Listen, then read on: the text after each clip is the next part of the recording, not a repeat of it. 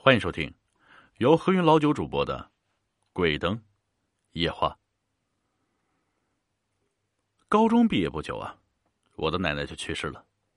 奶奶逝世的前一年，只需我周末回家，她就会叫我和其他几个后辈去看看她的棺材。奶奶的棺材是黑色的，很高也很大，横竖啊，从我记事的开端前就有这口棺材了。奶奶。七十八十四岁，由于患病吃药太多，有了副作用，双眼从两年前起就已经看不见东西。奶奶的棺材盖子一向都是揭开着摆放在那里，他叫咱们去看，就是看棺材底部有没有湿润的痕迹。刚开端看的时分啊，咱们通知他说棺材里面是干的，奶奶会喃喃的自语的笑笑说：“还要。”笔记什么时分啊？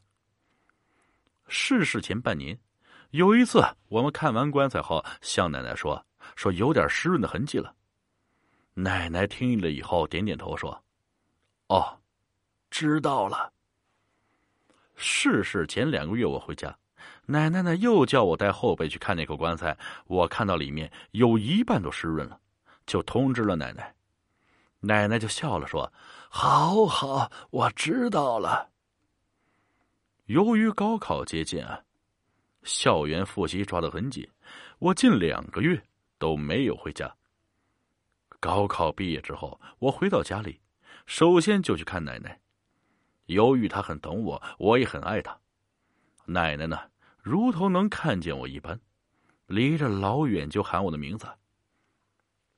其实啊，我还笑道。奶奶，你真是神仙啊！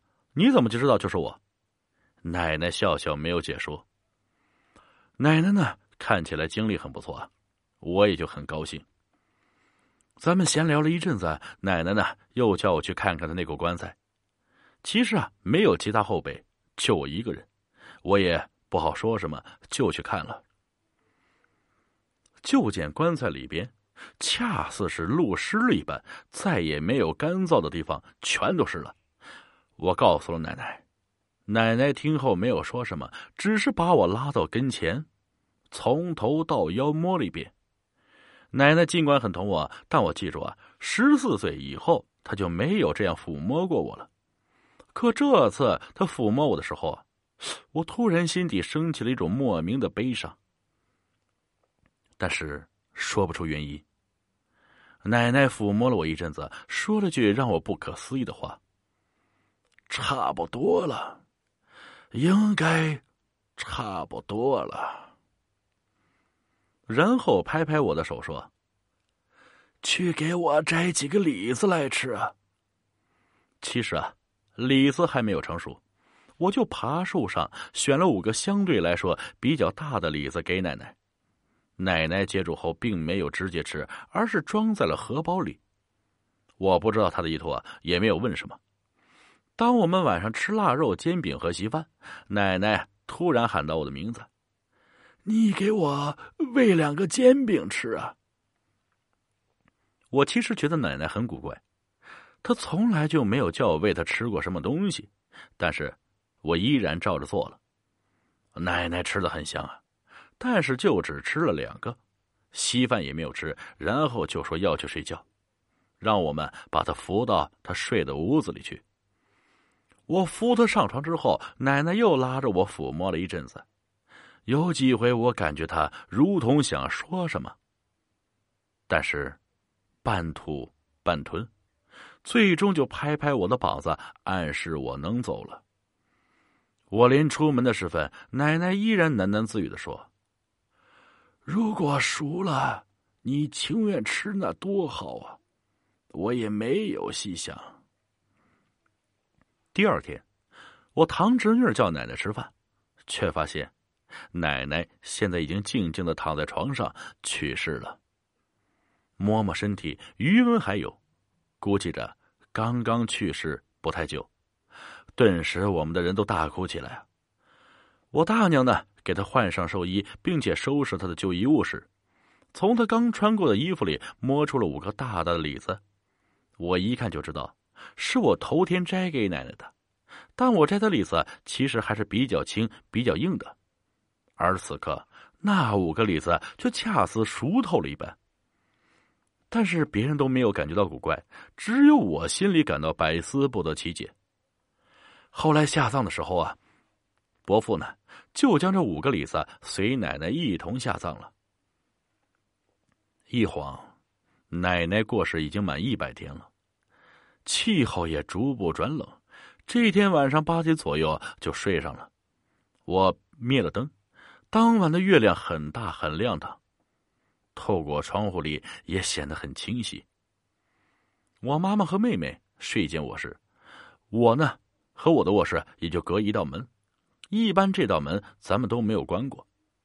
我躺在床上辗转反侧睡不着，冥冥中总觉得有什么事情会发生。大约九点半钟的时候啊，恍惚间我又感觉屋里有人在走动，马上睁开眼睛。突然发现，在透过窗户的月光下，清清楚楚，奶奶在屋里来回徘徊。他身上穿的正是去世后重新换上的那身黑色的寿衣。奶奶来回走了两圈，步子很慢，但没有任何声响。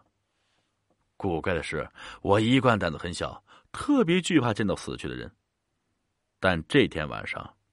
我见到了死去的奶奶，居然一点都不觉得害怕，还忍不住悄悄喊出了声：“奶奶！”奶奶如同听到了我的喊声，迟疑了一下，然后就往通过过道的门口走去。我急了，就大声喊道：“奶奶，奶奶！”但奶奶不回头，直接消失在了门口。而此时呢，通往过道的门口。是反锁着的门。奶奶消失前后，门呢从来没有开过。我的喊声啊，把另一个卧室睡觉的妈妈和妹妹给吵醒了。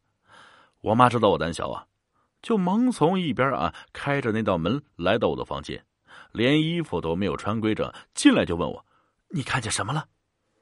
我老老实实的说：“我看见奶奶了。”我妈就说：“那是你在做梦，是错觉。”不要想那么多，我和你妹妹就住在旁边卧室，谁敢来打搅你啊？我也就没再多说什么。第二天，我无意中发现妈妈悄悄买了一把香和一沓纸出去了。后来，我和妈妈一向没有再谈起过这件事情，但我心里却总觉得那晚我看到的，真真切切，就是去世的奶奶。本集故事播讲完了，感谢各位听众的收听，我们下期再见。